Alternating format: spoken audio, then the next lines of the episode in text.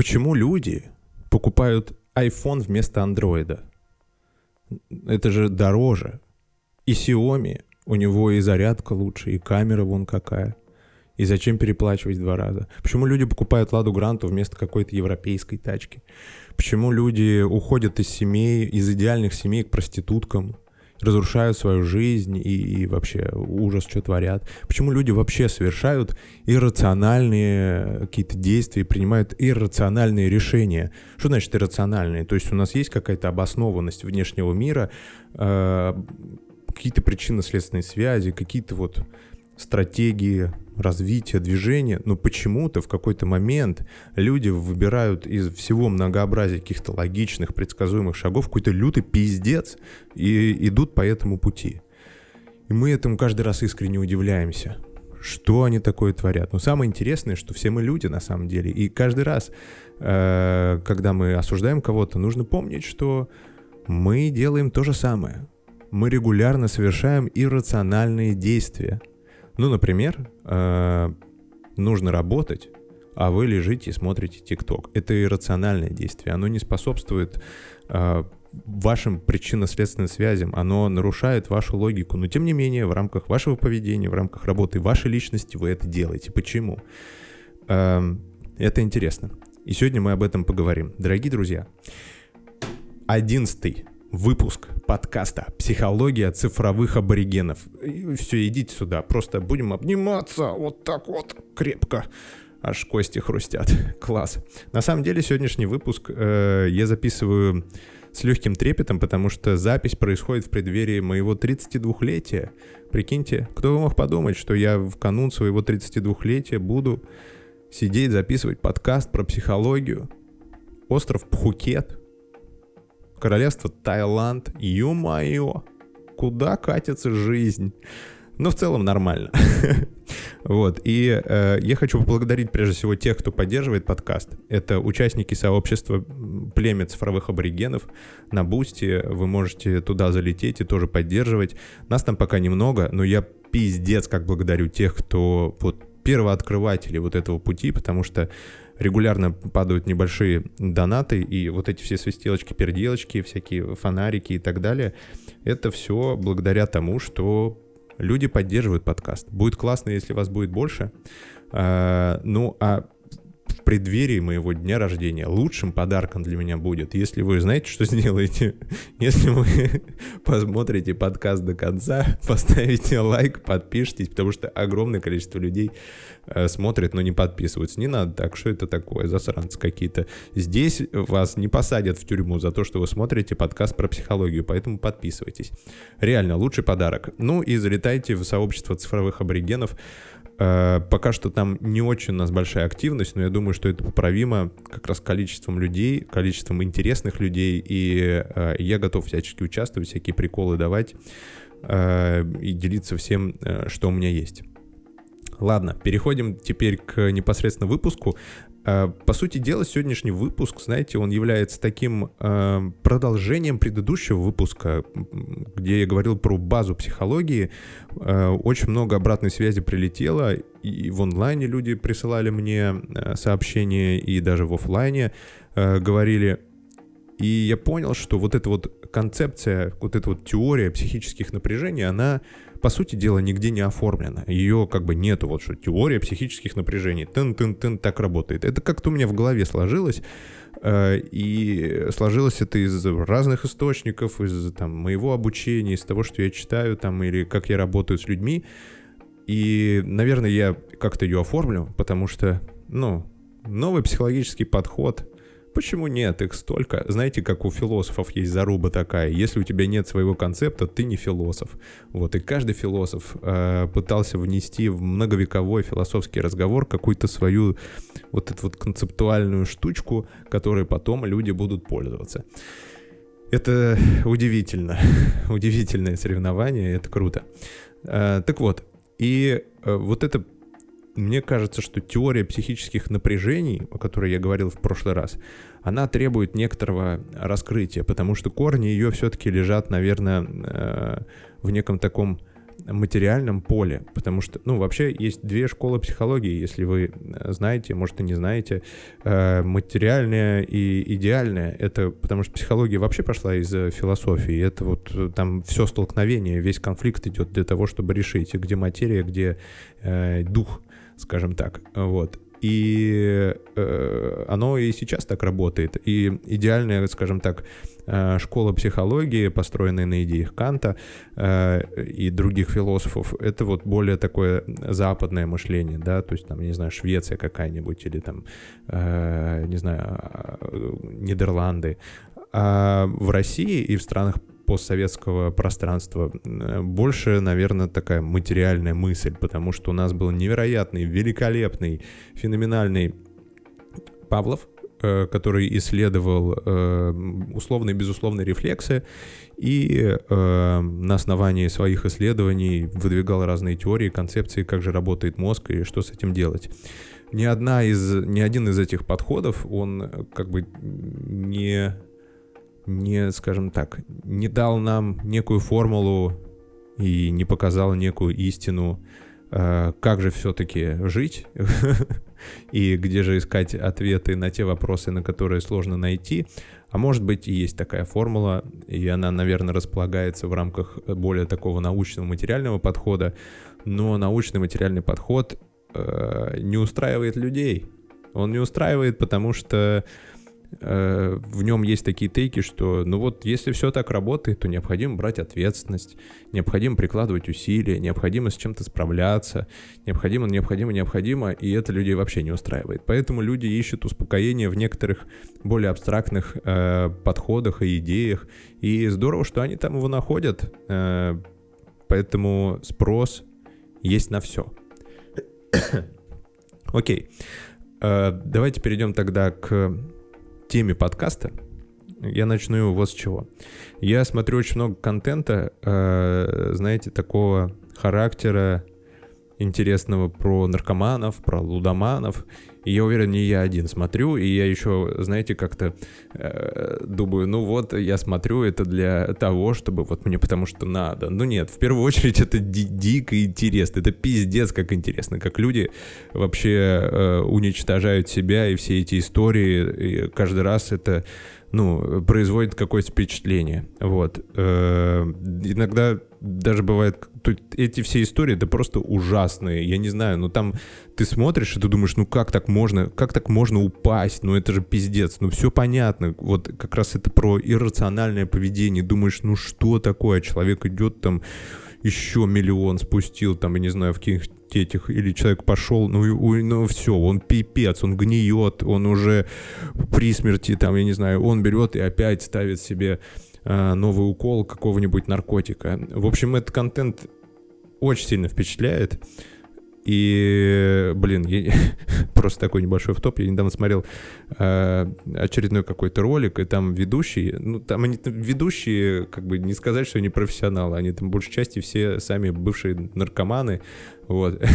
и они там вот друг у друга э, берут э, интервью. И там вот один такой чувак берет у, у другого паренька интервью, и, э, а другой паренек попал в очень сложную ситуацию, он там вместо одного наркотика употребил другой наркотик, и на нем это очень сильно сказалось, это повлияло на работу его мозга, у него э, возникли сложности с речью, и вообще, ну то есть там еле жив остался. И вот они стоят вдвоем, и вот этот вот ведущий, он говорит, так, ну, Че, Артем, э, расскажи, как же так произошло. И Артем, он плохо говорит, он типа да, да, да, да, да. И это продолжается какое-то время. И вот он да, да, да, да. И тут ведущий говорит, ладно, неважно. неважно. И я... Это очень зло, понимаете? Но, но такую реакцию я вообще не ожидал. Я я честно смеялся, наверное, минут 15, потому что ну, это настолько ужасно и настолько из-за этого настолько смешно, что просто вау. А, короче, что я, что я нахожу в этих видео? Я нахожу, во-первых, э, это интересно. Э, вот, во-вторых, я действительно ищу формы мышления людей, то есть через вот то, как они рассказывают о том, что с ним происходило, и то, как они принимают решения. Это каждый раз очень интересно для меня. То есть я выявляю как бы вот эти причины следственной связи, почему люди э, принимают те или иные решения и какое обоснование они, э, ну скажем так, используют для того, чтобы это решение было принято. Э, и также в этом есть, знаете, такой для меня лично терапевтический эффект.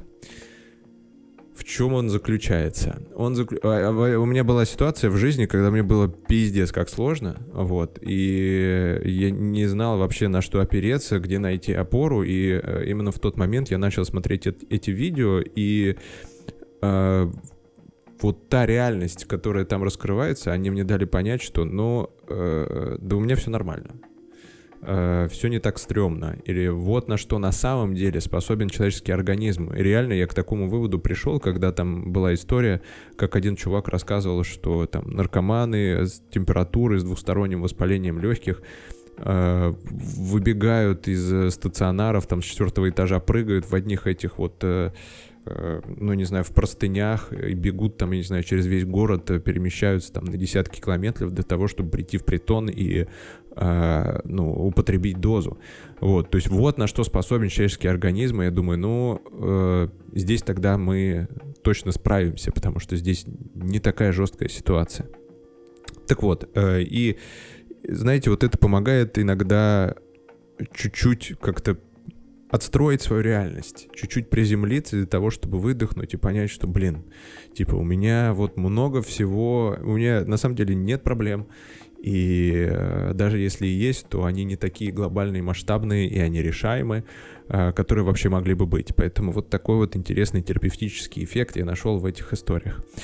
И э, совсем недавно я посмотрел пару документалок про Netflix. Э, фу, не про Netflix, от Netflix. Э, первая была «Безумен, но не болен». Э, посмотрите, это правда впечатляет. В общем, э, там история психолога Дороти Льюис, вот, и она исследовала э, э, синдром множественной личности, то есть это вот э, всем известный э, вот этот чувак, который, блин, я забыл, как его зовут.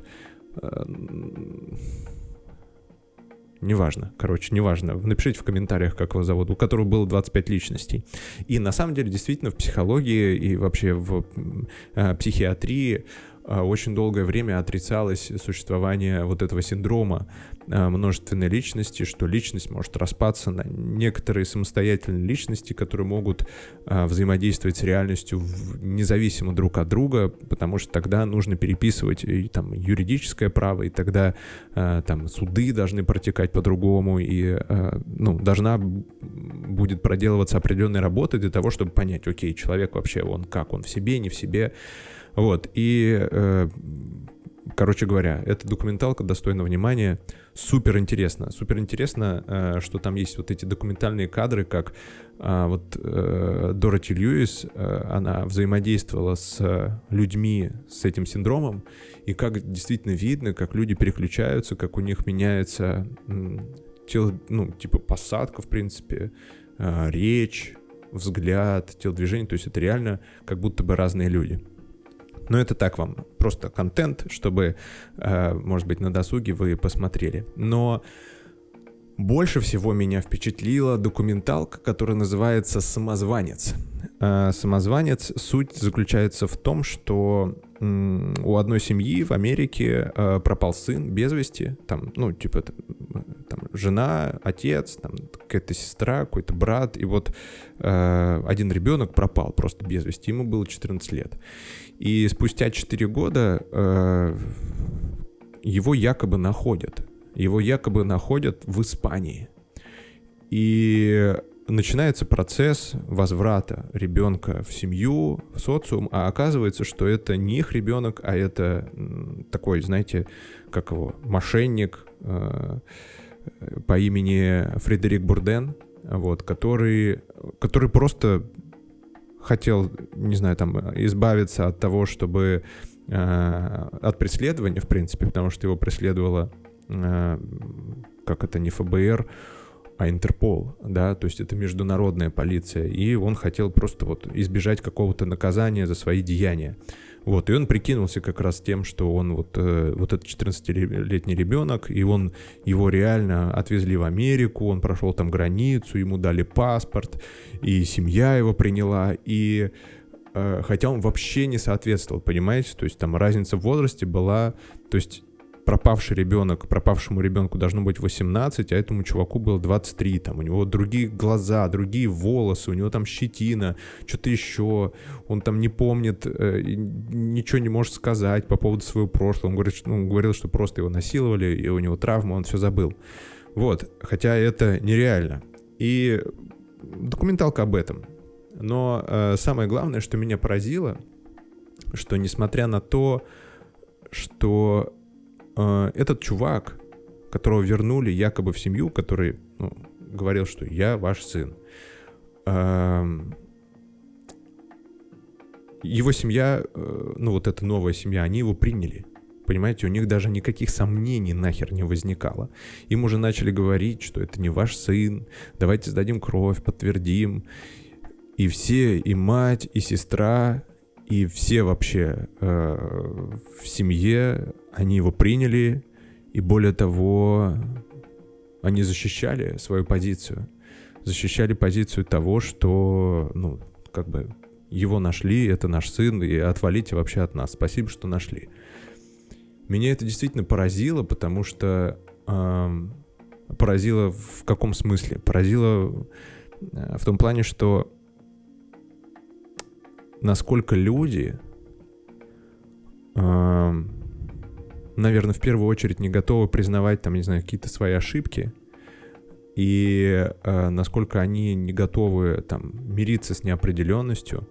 Э, короче, немножко раскрою. Э, прикиньте, вот э, существует семья, и у них сын пропал в без вести, и все это время они живут в некой неопределенности. И у них есть определенная там психическое напряжение, которое связано со всей этой ситуацией.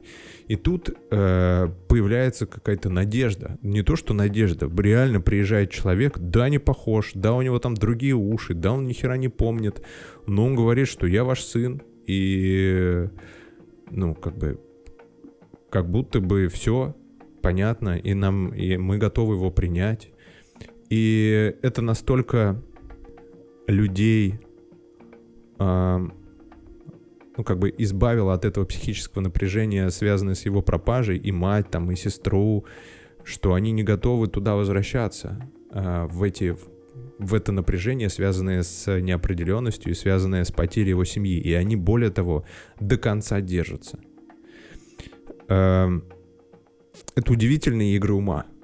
Удивительные игры ума, которые это как раз те самые иррациональные решения, иррациональное поведение, которое не поддается вообще никакому пониманию. И я реально всю документалку сидел и думал, да как это, да как это возможно? Ну, очевидно, что это, блядь, ну не ваш сын. Там правильно говорят, что, типа, вот там ты через 20 лет ты приезжаешь, ты смотришь на своих одноклассников, да это те же, блин, 15-летние пиздюки просто с морщинами. У них, ну, нет таких серьезных изменений. А тут прям другой человек, они такие, ну, нормально, нам класс, мы все, как бы, мы готовы закрыть на это глаза. И они там, я не знаю, там был момент, сестра такая, вот это, она как будто бы его учила, она как будто бы, знаете, э, ну, как будто она понимала, что это не ее брат, и она его, скажем так, вот углубляла в эту роль, да, чтобы он понимал вообще, что у них в семье происходит, какое у него прошлое, чтобы он максимально в эту роль вжился и а, в ней существовал в рамках этой семьи.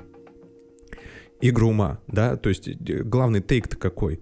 что люди для того, чтобы, как, как я это вижу, как я это воспринял, что действительно меня впечатлило, что люди для того, чтобы э, не встречаться опять с этим психическим напряжением, связанное, э, которое связано с отсутствием сына, э, там, брата и так далее, с тем, что он пропал без вести, и непонятно, что с ним происходит, они держались вот за эту историю, за то, что сын вернулся, и даже несмотря на то, что по факту это был другой человек. Понимаете, насколько, насколько, насколько интересно работает мозг? Вау. Э, так вот, игры ума.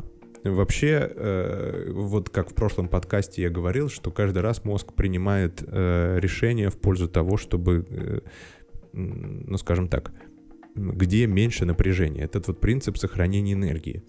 И это все работает удивительным образом. Я нашел несколько примеров того, как это в действительности работает. Например, читал недавно книжку.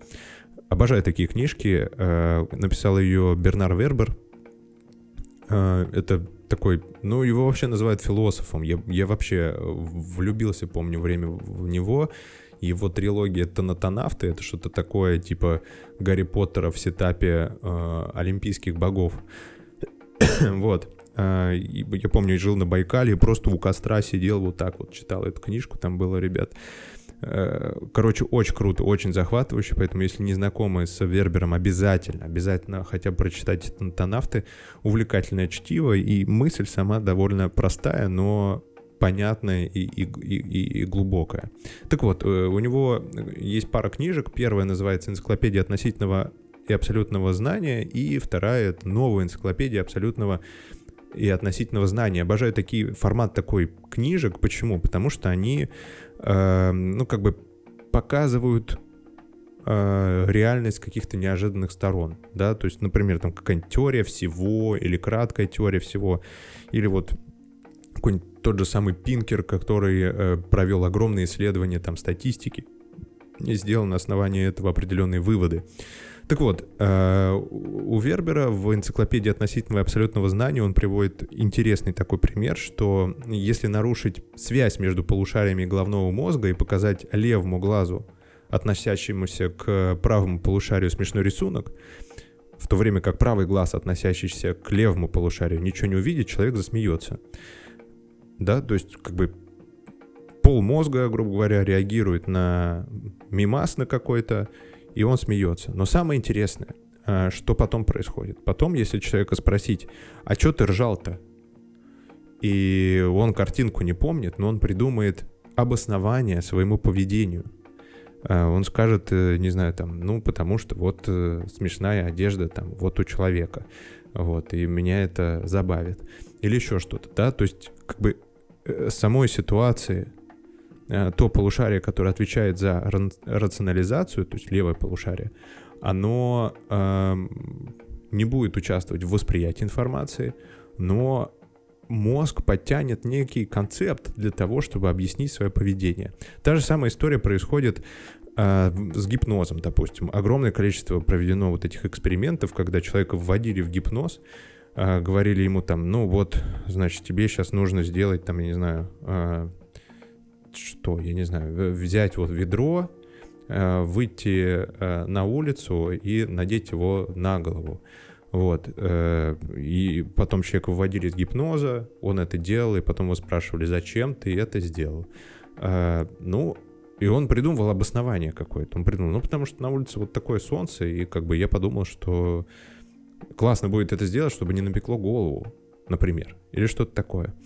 Или, э, по-моему, я говорил уже о экспериментах, когда людей погружали в некоторую неконтролируемую ситуацию, где просто полный хаос. Ну, по-моему, я приводил пример как раз, когда вы на машине едете, и у вас вы встречаетесь с тем, что вы прям ловите скольжение, и вы пытаетесь там вроде как-то вертеть, крутить руль, и вам кажется, что вы контролируете ситуацию. На самом деле ни хрена вы не контролировали, это просто все само шло, э, и, ну, вы вообще на это никакого влияния не оказывали. Вот, э, соответственно, игра ума каждый раз заключается в том, что э, решение, оно принимается заранее. И решение, оно исходит как раз из того, э, где будет минимальное психическое напряжение, где будет потрачено минимальное количество ресурсов, где будет э, там, максимально комфортно да, в результате этого решения. И, а потом уже мы придумываем себе обоснование. И поэтому люди, э, там, я не знаю, покупают айфоны, а не, э, не знаю, там, андроиды. Люди поэтому э, совершают огромное количество вот этих рациональных действий, потому что в рамках работы их личности, в рамках того, как они осмысливают реальность в принципе, э, для них вот этот путь или вот это вот действие или вот это решение способствовать тому, что они пойдут в ситуацию, где будут испытывать меньшее психическое напряжение, чем другая стратегия. Вот. И знаете, сегодня вообще мы живем в такой реальности, где мы постоянно пытаемся как можно быстрее избавиться от этого психического напряжения. И на это работают, я не знаю, огромные индустрии. И более того, у нас э, как будто бы, знаете, такая эпидемия нетерпимости. Нетерпимости или нетерпения, наверное, лучше это назвать. Когда у нас есть огромное количество быстрых способов избавиться от того или иного психического напряжения. И мы э, пытаемся быстро все решить, быстро все пофиксить, быстро все исправить, быстро, там, я не знаю, закрыть какие-то проблемы, решить какие-то вопросы. И э, вот эта форма мышления в рамках каких-то быстрых сделок, быстрого избавления э, от психического напряжения того или иного, конечно, это прикольно в моменте, да, потому что, ну, нам просто тупо становится легче. Но с другой стороны, э, сама возможность того, что от психического напряжения и вот от того негативного переживания, которое у нас есть, можно избавиться быстро, оно приводит к тому, что мы начинаем эту штуку применять везде. Я уже говорил, да, допустим, что люди от психотерапии ждут эффекта как от операции. Это вот как раз следствие, да, что люди хотят быстро избавляться от каких-то психических напряжений. И эм, на что это влияет негативно? Люди разучились терпеть, да, э, не в глобальном плане, но в каком-то.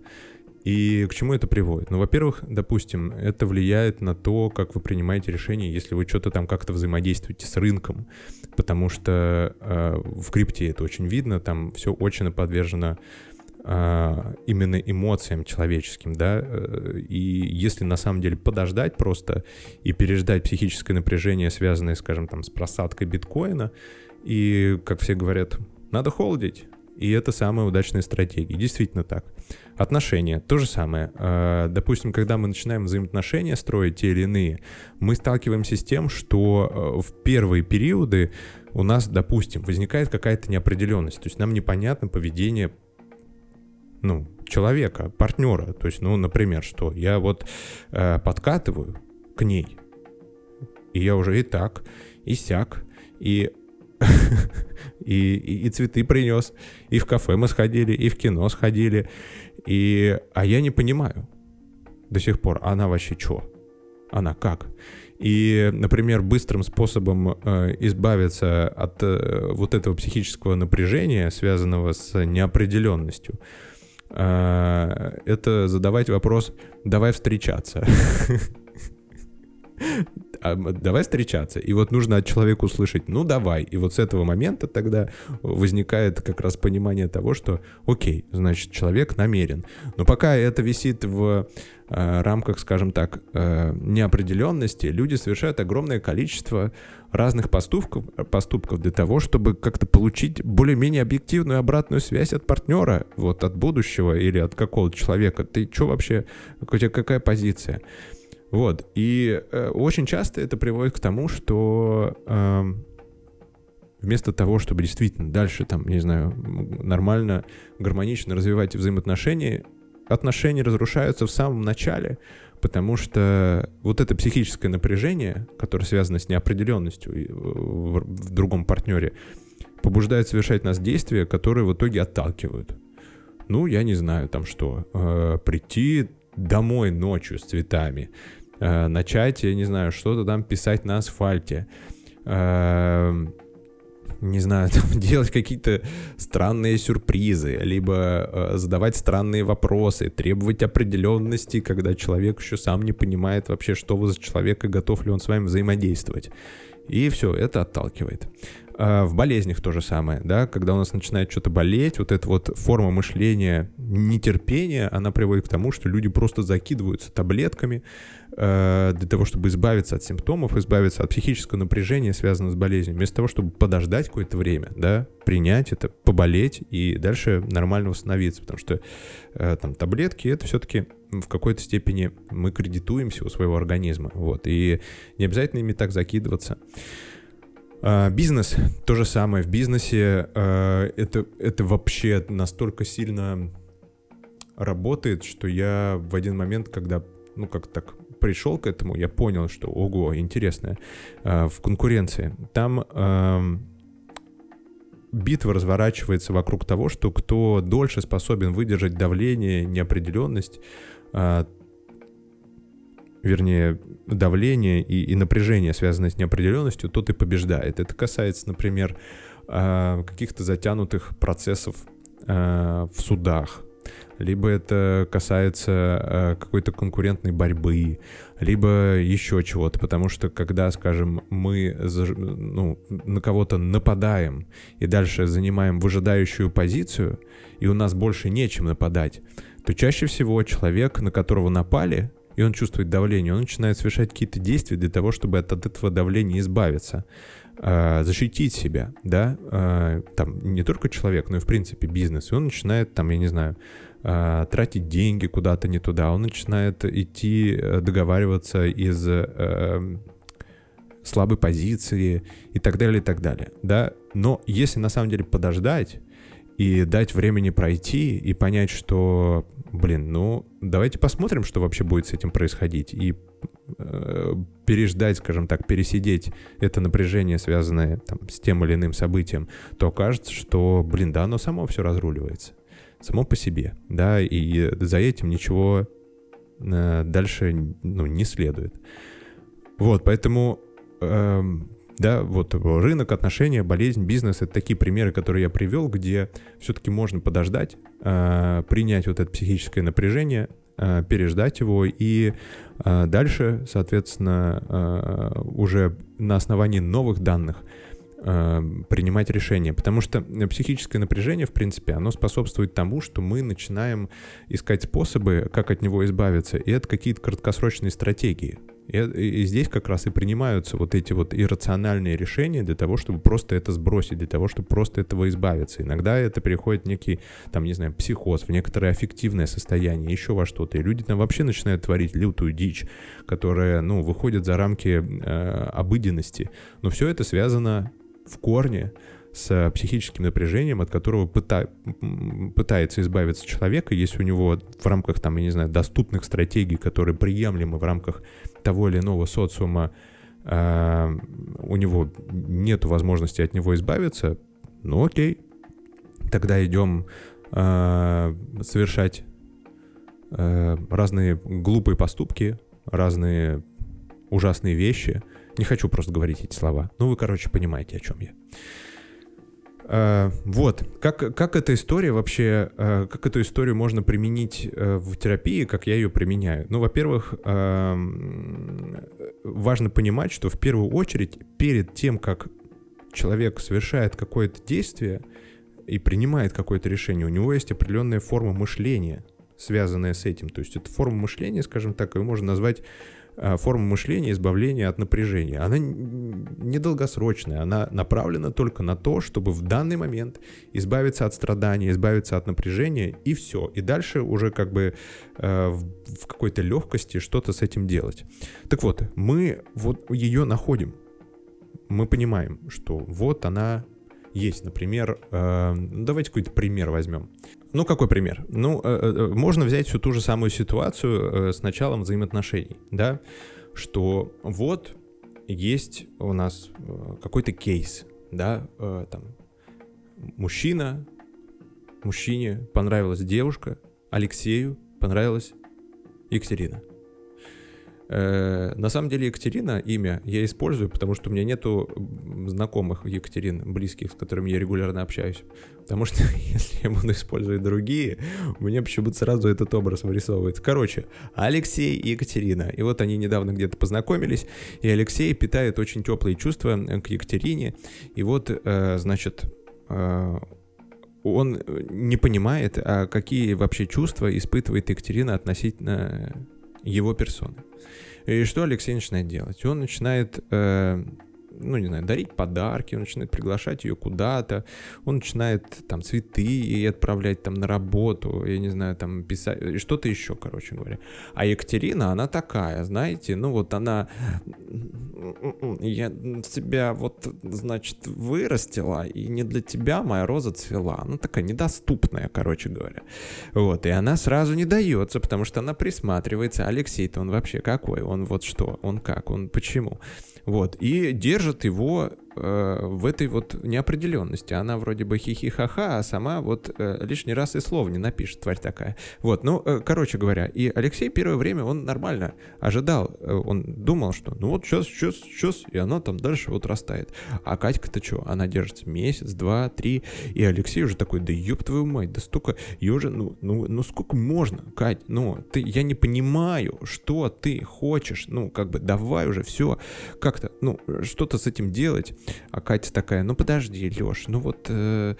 И Алексей уже весь изнемогает. И что у Алексея появляется в голове? Алексей думает, блядь, короче, я сейчас начну писать ее подругам, спрашивать.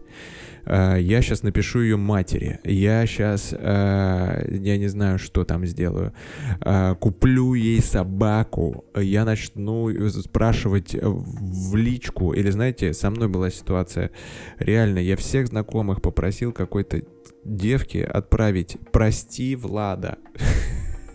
Господи, какой кринж. Ой, ой, ой, ой, господи. Короче, да, в школе это дело было, что-то я там натворил, и я просто что-то 100 смс короче, девчонки упало, тогда не было ни ICQ, ничего, и просто я всем говорил, говорю, отправь смс на этот номер, прости, Влада. Господи. Ну вот такие какие ситуации. Жесть, кринжатрон 3000. Короче, и вот Алексей приходит на терапию и э, говорит, послушай, послушай, Влад, я не могу, я весь извелся, я уже не знаю, что делать, ну пиздец какой-то, я уже сам не свой, я только об, об этом могу думать, об этой Кате, которая не, не дается мне. И я что хочу сделать? Я вот хочу, в общем, матери написать, подругам ее, может, телефон ее посмотреть, может, у нее кто-то еще есть, он уже весь Инстаграм ее излазил, он уже э, хуже, значит, матерей Э, знает, э, вернее, хуже матерей, залез в Инстаграм и все там, значит, исследовал все причинно-следственные связи, установил, кто подписан, кто не подписан, кто лайкает, вот эти все исследования инсташпионов. Э, мам, привет. Вот, и... Есть вот такая стратегия мышления. На что она направлена? Она направлена как раз на избавление от напряжения, связанное с неопределенностью Екатерины. Э, мы дальше понимаем, окей, а к чему вообще эта стратегия приведет? Ну, она либо приведет к тому, что вот, э, значит, э, Катя скажет, ладно, Леш, ну ты хороший, ладно, давай, что, все, поехали в баню, поехали в баню и возьми пивка, вот, там поговорим по душам, все, обсудим, ты мне тоже очень дорог, вот, и Лешка бы растаял, и он бы ее все на руках в этот день носил, вот, но, а может быть и не так. Может быть наоборот, все эти действия в итоге оттолкнут Екатерину, и она скажет, ты ебанутый, Леш, ты конченый, ты какой, ты абьюзер, а я не хочу так. Ты уже, ну, как бы меня контролируешь, ты уже давишь на меня, ты пытаешься что-то изменить. А я, ну, когда надо будет, я скажу, ты можешь подождать. Вот. И э, какую мы дальше находим стратегию, которая сбегается, да, то есть, а что если подождать? Что, если дальше, ну, какое-то внимание уделять и быть окей с, с этой неопределенностью? И мы обсуждаем дальше обоснованность, да, то есть еще раз, мы находим форму мышления и стратегию, которая а, направлена на избавление от напряжения, мы находим стратегию, которая набра, на, на, как бы избегается, но она более, скажем так, короче, она более обоснованная, и она принесет больше дивидендов, и она в итоге там потенциально может привести к цели. И э, мы дальше обсуждаем обоснованность применения той или иной стратегии. Мы обсуждаем риски, что будет, если он сделает, что будет, если он не сделает, что будет, если он э, сделает другую, что не будет, если он сделает другую. И э, взвешивая вот эти две истории, мы дальше понимаем, что, скорее всего, более конструктивная стратегия — это стратегия, которая не направлена не на избавление от текущего напряжения, а направлена на то, чтобы вот э, в рамках и претерпевая, и вынося напряжение, которое связано как раз с неопределенностью из-за Катюхи такой, э, негодяйки. Э, продолжать просто свою деятельность и быть в ее как бы инфополе, и дальше все, скорее всего, получится. Но самое главное, что необходимо найти здесь некоторые опоры, э, которые будут, на которые можно опираться для того, чтобы принимать решения в той стратегии, которая изначально избегалась. И вот это самое сложное. И это мы делаем, в принципе, в когнитивно-поведенческой терапии. То есть это, это скажем так, э, перестройка каких-то внутренних убеждений или нахождение внутренних опор для того, чтобы принимать, во-первых, корректировать мышление, да, то есть использовать некоторую новую форму мышления, как впоследствии, и, и вернее, впоследствии э, принимать новое решение и совершать новые действия. Или, может быть, наоборот, не совершать какие-то действия, которые совершать не стоит. Окей. И э, какие это бывают опоры, да? Ну, во-первых, конечно, это может быть опора-цель какая-то, да, цель и понимание того, что вообще я делаю, какая у меня цель. Второе — это ценности. Ценности, на основании которых, потому что очень часто э, действия, направленные на избавление от текущего напряжения, они противоречат тем целям, тем ценностям и каким-то еще э, вещам, которые э, в нас на самом деле заложены, да, и для этого мы их выявляем. А, далее мы исследуем реальность. Мы исследуем реальность, потому что реальность это самая крутая опора вообще, которая есть. А, ну, в рамках, допустим, мышления реальность, она не так ощущается, как типа вот а, стакан или телефон. Но пример реальности, мне очень нравится э, такое утверждение, да, что мы не можем нравиться всем людям. 8 миллиардов людей. Мы не можем всем понравиться. Это реальность. И вот э, в рамках человеческого мышления или в рамках какой-то определенной формы мышления человека мы можем найти как раз э, то, те какие-то вот, не знаю, убеждения или те формы восприятия реальности, которые не соответствуют реальности, подкорректировать их для того, чтобы от этого заново отстраиваться. Э, вот. И, э, соответственно, здесь э, тогда у нас вырисовывается некоторый такой э, ответ на вопрос «зачем?». Да, как говорил Ницше, э, если есть ответ на вопрос «зачем?», то можно справиться с любым «как?». Это про то и речь, да, что э, если есть ответ на вопрос «зачем?», то есть мы можем найти эту опору, то мы способны на основании этого переживать э, какое-либо психическое напряжение. У меня в детстве, кстати, я не знаю, как так сложилось, э, ну, я как-то пришел самостоятельно, э, довольно рано реально рано. Ну, мне, наверное, может быть, было лет 10, 11, 12. У меня было четыре убеждения. Э, четыре таких опоры, которыми я постоянно руководствовался. Э, первое — это кто, если не я? Это про ответственность. Да, это я сейчас понимаю про ответственность. А тогда это просто звучало э, и было взято из какого-то, я не знаю, там, из какой-то книжки, типа «Кто, если не я?». Второй момент — это в жизни надо все попробовать. Это про то, что Эй, чувак, преодолей текущее напряжение и иди в этот опыт, преодолей свой страх, иди в страх. А, и вот, я, собственно говоря, на основании вот этого убеждения, вот этой опоры, я действительно очень много всяких действий совершил. Типа там я с парашютом прыгал, и с тарзанкой прыгал, и э, какие-то там, я не знаю, там на велосипеде какие-то там 100 километров там про проехал как-то раз, что для меня много, там и полумарафон пробежал, и еще что Ну, короче, очень много таких прикольных штук, что в жизни надо все попробовать. Э, третий тейк «Я же не умру» я помню очень отчетливо, как я не выучил экзамен какой-то. И вообще нихуяшеньки не знал в какой-то момент. И, и, и я просто, я просто понимаю, что я, ну я сейчас, это, это бесполезно туда идти. Но я помню, что я вспомнил, блин, ну надо попробовать, я же не умру. И вот я прям, знаете, как будто бы я в кабинет входил, я наступал не на ну, типа, не на пол, а я наступил вот на эту прям опору, что я же не умру, и, и пошел, короче говоря, сдавать экзамен. Не помню, чем все закончилось, но очень помню, как вот получилось справиться вот с этим психическим напряжением. И жизнь игра, да, это про э, обработку своих каких-то ошибок, это про в целом восприятие реальности, понимание других людей, все в этом духе. Реально. И э, я даже сейчас задумываюсь иногда. То есть на какой-то момент они пропали из моей жизни, но периодически я них вспоминаю и думаю, блин, очень круто, что так рано у меня получилось в детстве к ним прийти, и я всего четыре, я их использовал.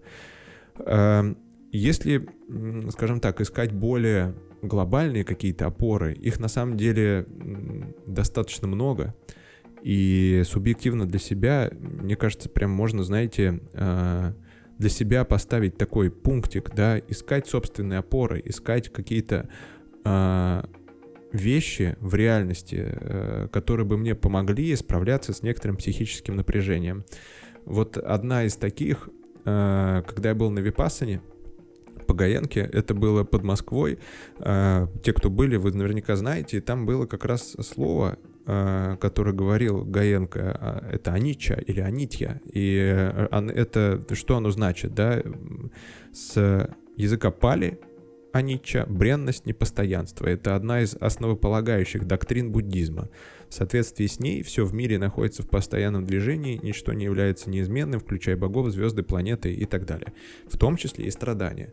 И вот это слово «анича», оно просто э, ну, как бы для тех, мне кажется, кто был на Випассане, оно еще и заряжено эмоционально, потому что когда ты сидишь типа два часа в специальной медитации, она называется э, Аддитхана, это э, медитация твердого намерения, когда ты сидишь и ты не Тебе нельзя двигаться, короче говоря. Ты просто сидишь, у тебя все затекло, у тебя все болит, шея, спина, все, жопа, геморрой выскочил.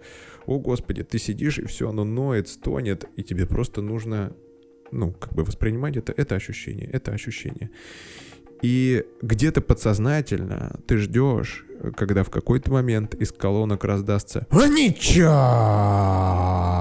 И ты, о, у тебя аж прям, ну, прям, я не знаю, ну вот все тело, он такой, о господи, это то, что нужно, это то, что сейчас необходимо. Это потому что это значит, что до конца медитации осталось 15 минут, и скоро можно будет встать и уйти на перерыв. Э, Анича слово использовалось для того, э, чтобы показать, ну как бы, что все не вечно. Не вечно страдания, не вечно психическое напряжение в том числе, не вечно и какие-то удачи, успех. Все имеет некоторую волновую такую э, форму. Вот. И э, когда трудно, можно вспоминать вот это понятие анича, что несмотря как бы сейчас сложно не было, это когда-то закончится, это не вечно, анича и попробовать справиться с текущим напряжением, и попробовать э, потерпеть, попробовать э, не пытаться э, избавиться от него в настоящем моменте для того, чтобы э, обрушить, скажем так, э, ту перспективу, которая может складываться, если потерпеть, да, и если... Короче, вы поняли. Эм... Окей. Дальше возникает следующая проблема — да, э, которая э, связана с тем, что э, как же эта конструкция меня задолбала с тем, что, короче, когда мы живем, особенно, знаете, у тех, у кого непростое там было детство или вот там из какой-то простой семьи, и мы там постоянно живем в каких-то психических напряжениях, и на самом деле вся наша мотивация изначально построена для того, чтобы избавляться от этих, от этих психических напряжений. Ну, то есть, например, бедность вызывает психическое напряжение э, собственное там какое-то несовершенство или невозможность там, не знаю, спортивных каких-то э, движений тоже вызывает психическое напряжение. И мы, собственно, с ними сталкиваемся. И интересный момент, что в определенные период жизни люди иногда приходят к тому, что те как бы психические напряжения, на которых они ехали, они разряжаются, то есть они добиваются какого-то такого уровня комфорта жизни и закрытых потребностей, где им нормально. То есть у них ну, все, окей, все понятно. Уже не возникает тех напряжений, которые возникали раньше, и у них теряется мотивация. Они начинают обмекать просто как, я не знаю кто, жиреть, я не знаю. И вот э, перестают, скажем так, держать себя в ментальном и физическом тонусе. И на самом деле сегодня это является довольно большой проблемой, и люди реально обращаются с этой темой, э, потому что с чем проблема-то связана? Потому что, прикиньте, все модели поведения, э, все формы мышления, которые раньше работали, которые работали для того, чтобы избавляться от тех или иных психических э, напряжений, и от тех или иных форм дискомфорта, э, они были, они работали только когда это напряжение присутствовало. Вот человек приходит в точку комфорта, И он понимает рационально, что было бы классно двигаться дальше, было бы классно добиваться новых целей или еще чего-то, но он не может себя в кучу собрать. У него нет мотивации. И отсюда как раз идет вопрос, а, типа, а как замотивировать себя, как найти цели, которые зажигали, как найти, как найти то, все, пятое, десятое. И это вот пресловутое, э, нужно выйти из зоны комфорта, да. Я вам скажу первое. Значит, если вы Э, задумываетесь над тем, чтобы выйти из зоны э, комфорта, значит, вы уже находитесь в зоне дискомфорта, потому что сам комфорт причин, причиняет вам некоторое, некоторый психологический, ментальный дискомфорт, потому что вы не можете двигаться дальше. И вот эта невозможность двигаться дальше э, с тем же запалом на использовать те же самые формы мышления и модели поведения, которые вы применяли раньше, и это и вызывает дискомфорт. И э, Здесь, на самом деле, э, самый главный ответ, как это решить, э, что с этим делать. Ну, э, во-первых, у каждого существует свой оптимальный уровень стресса. Стресс вообще очень классная штука. Мы об этом уже говорили, да, что необходимо поддерживать какой-то уровень стресса в своей жизни для того, чтобы вы двигались, для того, чтобы вы, э, ну, как-то развивались, эволюционировали. Это необходимая составляющая, необходимый компонент, потому что, ну, есть там опыт на мышах, всем известный, когда одни мыши жили в ужасных условиях, вторые жили в суперклассных условиях, и третьи мыши, которые жили, ну, там, типа 50 на 50. Я об этом уже рассказывал. И круче всего э, выживают и приспосабливаются те, у которых есть там типа один элемент стресса на три элемента там радости. Окей, но э, вот, вот этот субъективный уровень дискомфорта и оптимальный уровень стресса вы должны для себя определить, потому что э, он вам необходим для того, чтобы вам двигаться. Это первое. У всех он свой, и у всех, то есть я даже сейчас не буду пытаться дать вам какую-то формулу или какой-то, не знаю, какие-то тейки для того, чтобы вы это промыслили, потому что у всех разный контекст, и у всех разный социальный статус, у всех разный доход, и у всех этот уровень э, дискомфорта и оптимальный уровень стресса, он разный, но его необходимо прям нащупать, и это будет инструмент для того, чтобы вам двигаться дальше. Это первое.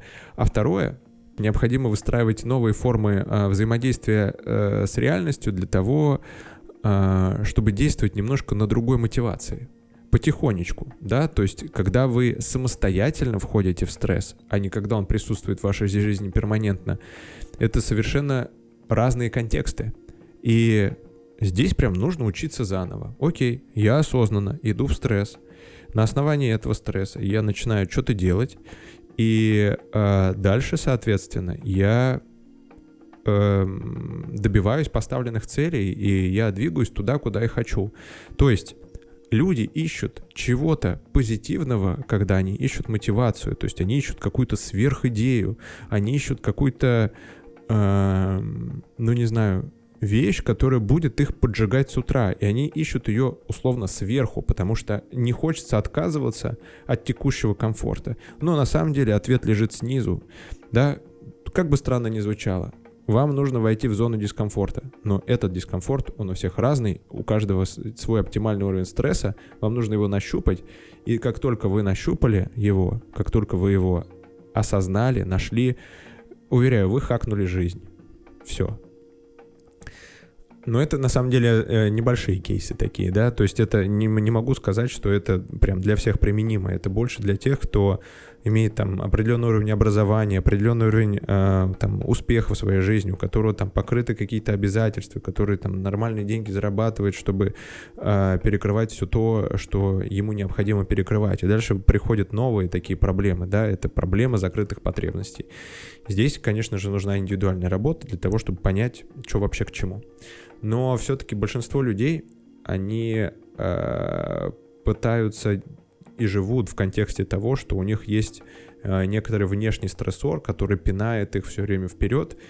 И знаете, э, действительно, мы чаще всего используем стратегии, если это возможно, для того, чтобы в моменте избавиться от э, текущего напряжения. Но иногда это невозможно, а иногда стоит, наверное, потерпеть.